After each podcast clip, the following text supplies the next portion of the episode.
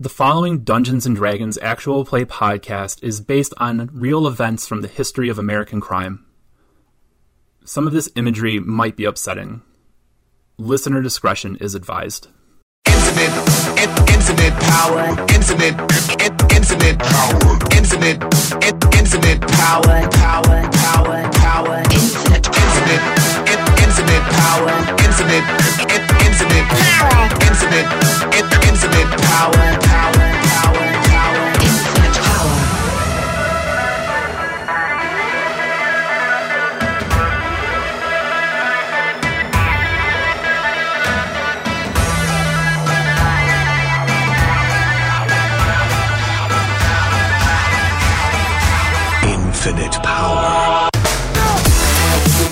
Anyway, okay, so we have three people who have very distinct backgrounds here that I don't think there would be any natural way for them to come together. Like, and one of the things that I don't want this show to be is like the forced introductions. Like, I obviously eventually the characters are going to have to meet, but I wanted to try to do something more than just like everybody's at the bar, right?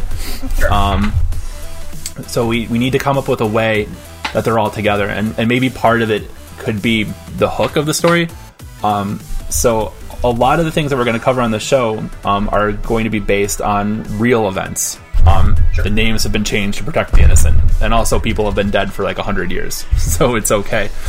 And so one of the hooks of Backfire that I really like is like there's this thriving entertainment district, because everything there is so miserable.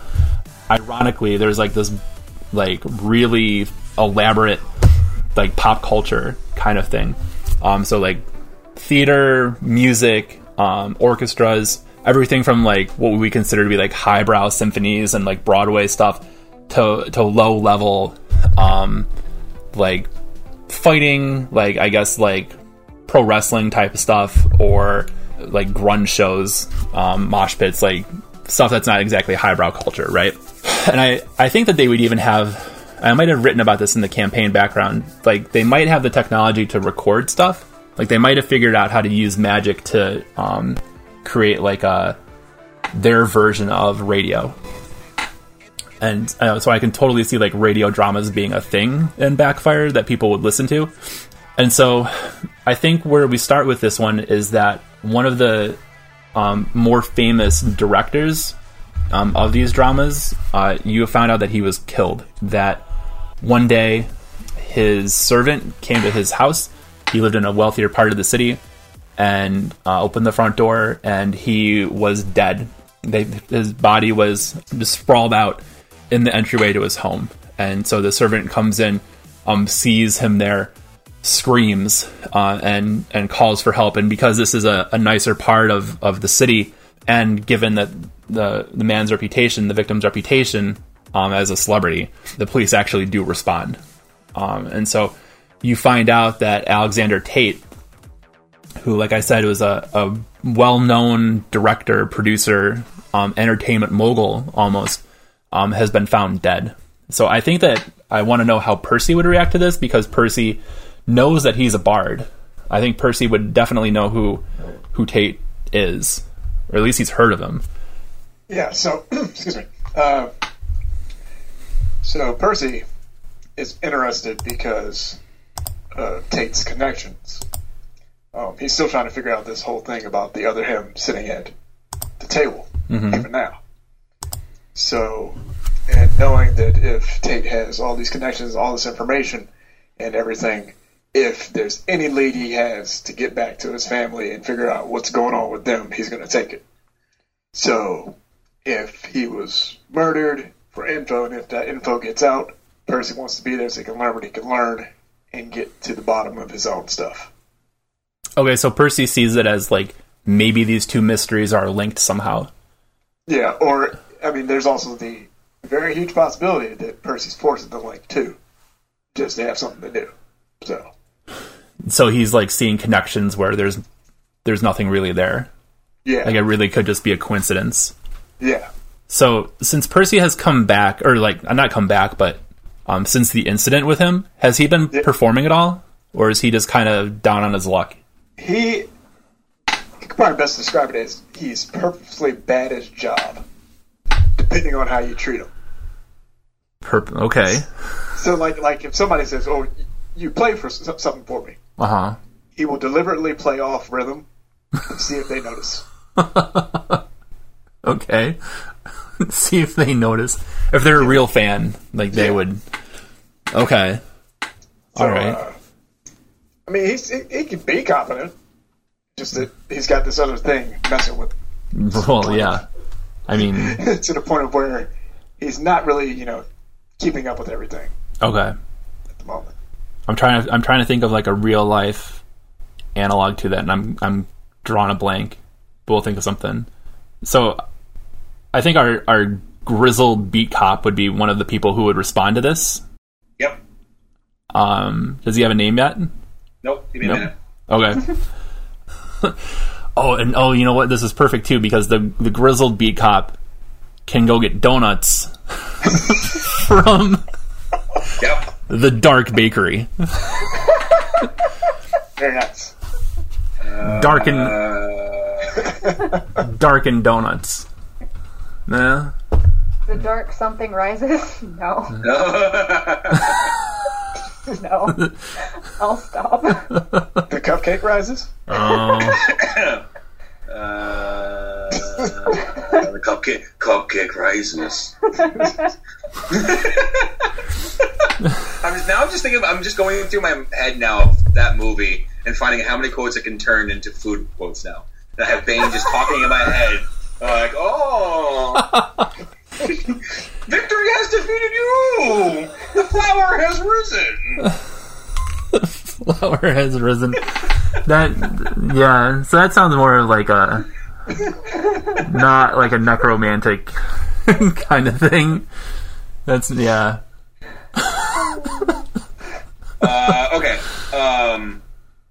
His name is Solar. Solar. Okay. We'll make it simple. Okay. Because here's the pun I'm using with the name is that while he's always down here in the dirt looking at the ground, he always looks up and sees the sky. Oh, but so he doesn't though. So, but he can. There's something else with the world I don't know about. Yeah, a small detail that I forgot to mention is that it's almost always dark in the city. He dreams of the sky. The sun comes out once every 4 to 6 weeks, and the city shuts down for like massive celebrations. The Bonaventures throw this huge party. There's an understood truce between warring factions. Nobody's going to try to assassinate anybody that day because the sun is back. The sky is lit. The cool thing about D&D is that you can have as many moons as you want to, and you don't have to explain the astronomy behind it. Because it's all magic. So, there... Tides don't exist, right? No. Oh, no. And what are tides? And full disclosure, I did get a D in astronomy when I was an undergrad. So, I'm putting that education to work. Yep. I'm also definitely a tiefling. Oh, yeah. Of course. Of course he is. I'm looking at my tiefling choices. Why are there so many subcategories of tiefling? What do all these mean? I just want to be a tiefling. Click. Okay, moving on. Vanilla tiefling. Right. So Solar, who dreams of the daylight, a tiefling who dreams of the sunlight in this dark place. Yep. And in my notes, I just like the alliteration that I wrote down of Tom Tiefling. So it's almost like a... like we punched up Tom Bombadil a little bit. So he is there on the scene. Does Solar have a partner? His partner... Yeah, so which way you want to go with it? We can go 2 ways. We can go 3 ways with it. We can go, A, my partner's also legit, and we're both getting screwed. B... My partner is my partner is like the James Gordon versus corrupted guy, and he's the problem. It's like he's overseeing me for the bad people to make sure I don't make the right calls, or see my partner dies. It can be like all three of those, right? And also, I thought you said James Corden. I said Jim Gordon, and I was like breathing, so my bad. No worries. Jim Gordon. Yeah. No, yeah, but James Corden as Jim Gordon would be incredible, right? Like, that's got to happen in the Batman. I feel like. Come on, chop. I think it can be all three. Like, I think he can be. They could have been. He might have once been legit. I think he was on my team. I think we both came like the same class or the same background or whatever, and we've done the same beat together for so long. But so he's got backstory. Something happened. Someone got to him. Someone's giving him the squeeze. Yeah. And part of his requirement is to stop certain cases from happening or certain actions. Or he's the one that dirties a crime scene, or he's the one that destroys evidence. He's the one that's doing this now because he's getting squeezed. And then he's going to get shot because he makes a wrong decision or something. He's going to get taken out because he went the wrong way or warned me or something like that. Yeah, I know exactly what's happening to him. Yeah. I know. And, for the record, I am improvising all this off the top of my head, and I know if this goes with the flavor, not with the flavor world, I'm 100% fine with re-roll and rebuilding sideways. I know there's a very certain realm you want this to work in. I don't want to be. This is how the cops are going to work. I'm like, I don't know. I'm improvising. I'm using movies. Oh, no, that's totally fine. And I mean, it's a Hollywood setting, right? So it totally makes sense that they would behave like cops in a movie. Okay. Right? Like, you can do, what the hell is the name of that? I'm drawing blanks left and right tonight. Summer break does that to me. I have to take this cell phone call real quick. I'll be right back for 1 second. Okay. So Solar and his... nameless for now partner are showing up to investigate. So while that's happening and while we let Tom take his call, what's happened at the bakery? I hadn't thought of the bakery actually. And she doesn't even have to be centered there. Like it, what's Zafira doing? What's her reaction to this news that that this murder happened? I think if it weren't for the fact that somebody died and death is kind of her thing, she wouldn't care. Okay. But I feel like part of it with her is she's trying to figure out how to bring her mother back, but she doesn't want to try to do it if she's not sure it'll work. So maybe she's trying to find like deaths and stuff like this as sort of experiments to see if different ideas she has will actually work. That way she's not wasting her shot on her mother. Yeah.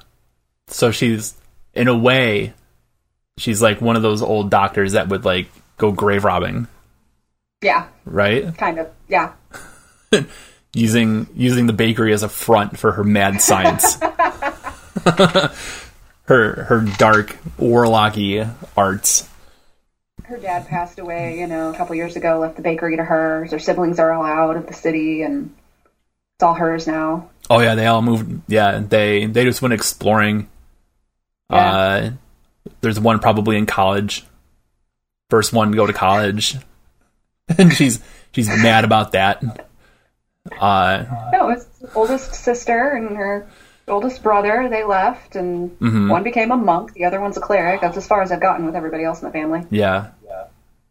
Because like I said, the monk is the one I play in the other campaign. So. Okay, cool. Which is a Tal'Dorei campaign, which I don't think would be easily translatable over here, so kind of just make up stuff for Zafira and... Yeah, so because everything in Backfire, everything that Wizards has made exists in Backfire, I've been trying to figure out a way that can, like what's the game mechanic of that, right? Like, how do people find their way into this place? Because even, down the line, I think that different organizations from like the Forgotten Realms or Ravnica or wherever would be here somehow, but I'm not entirely clear like how they get there. And I don't want to do something like the mist takes them. I don't want to do anything like that. I debated having like a Brigadoon kind of thing, but I'm using that for another game and I don't want to like make that a thing that I always do. So there's gotta be, I don't know. There's some way that people are getting here. One thing that Zafira would know is that there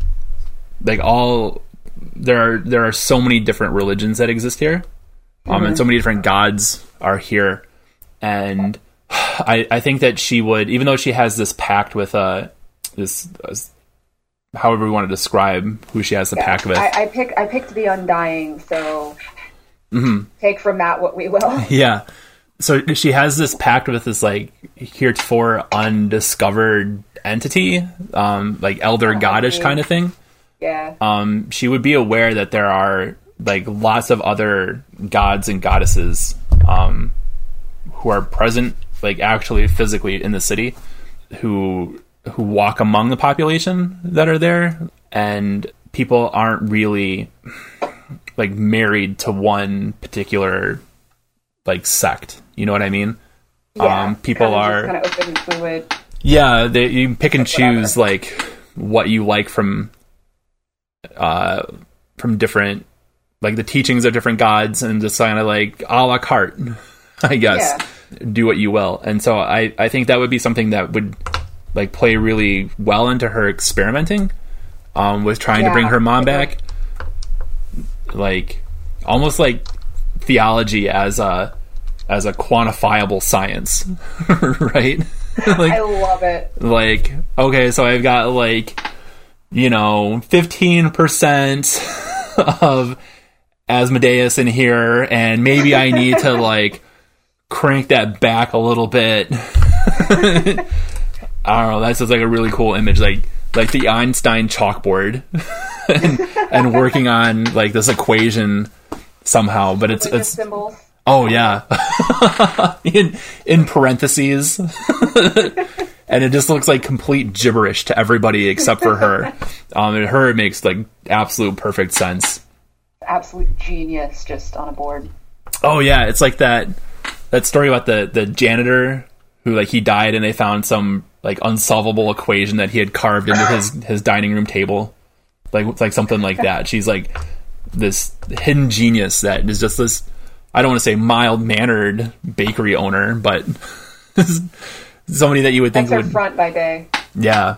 And she would need a front too, because magic is very restricted here. Because it's a bureaucracy, right? It's a city that's guided by all of its institutions. There are colleges for every school of magic. They're strict about, you know, you're either, if you're doing conjuration, that's all you're doing. If you're doing necromancy, that's all you're doing. There's not like a lot of cross-pollination as far as spells go.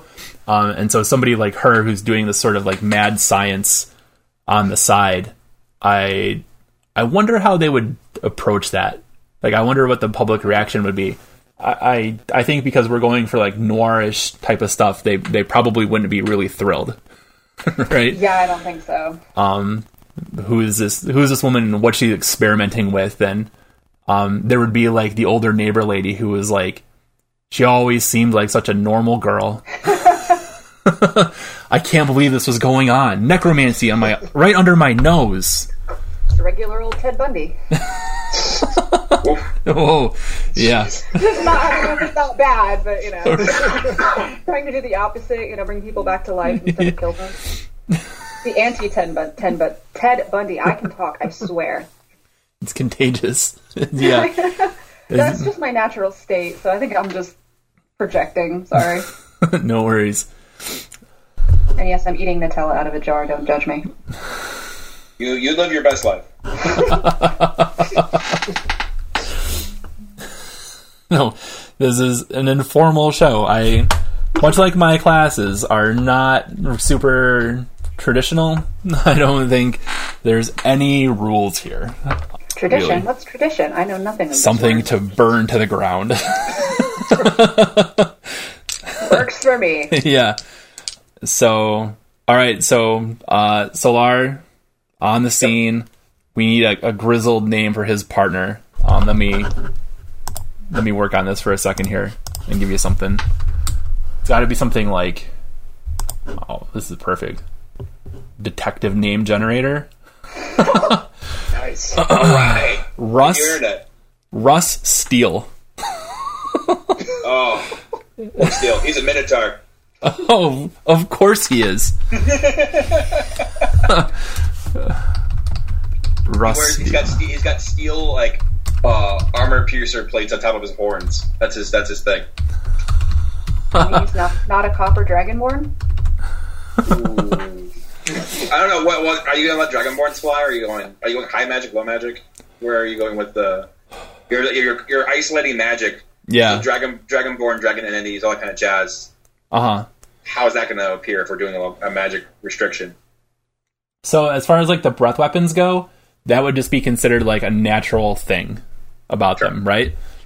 Just like this weird kind of quirky thing, like you just happen to spray acid every so often.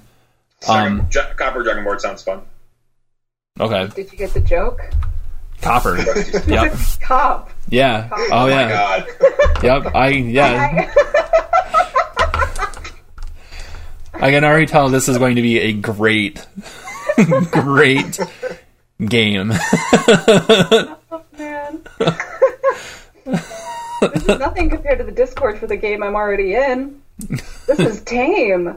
Well, listen, we're just meeting for the first time. I think everybody's holding back their best material.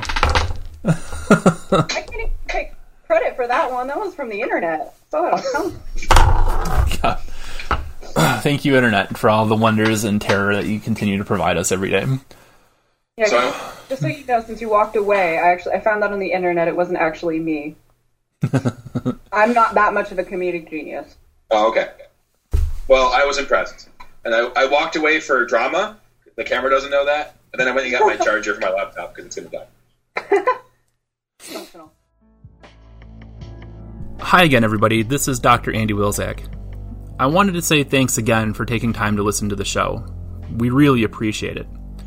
The reason why I wanted to make Strength Check into an actual play D&D podcast, when there are so many other actual play shows out there that are probably way better than anything that I could do, is I want to draw your attention to a project that I'm a part of here in northeastern Pennsylvania. We're calling it Play for Progress, and the idea is to use D&D and eventually, hopefully, probably other tabletop games to help middle school and high school kids who are struggling with mental health problems or addiction issues or who feel alienated or isolated in some way.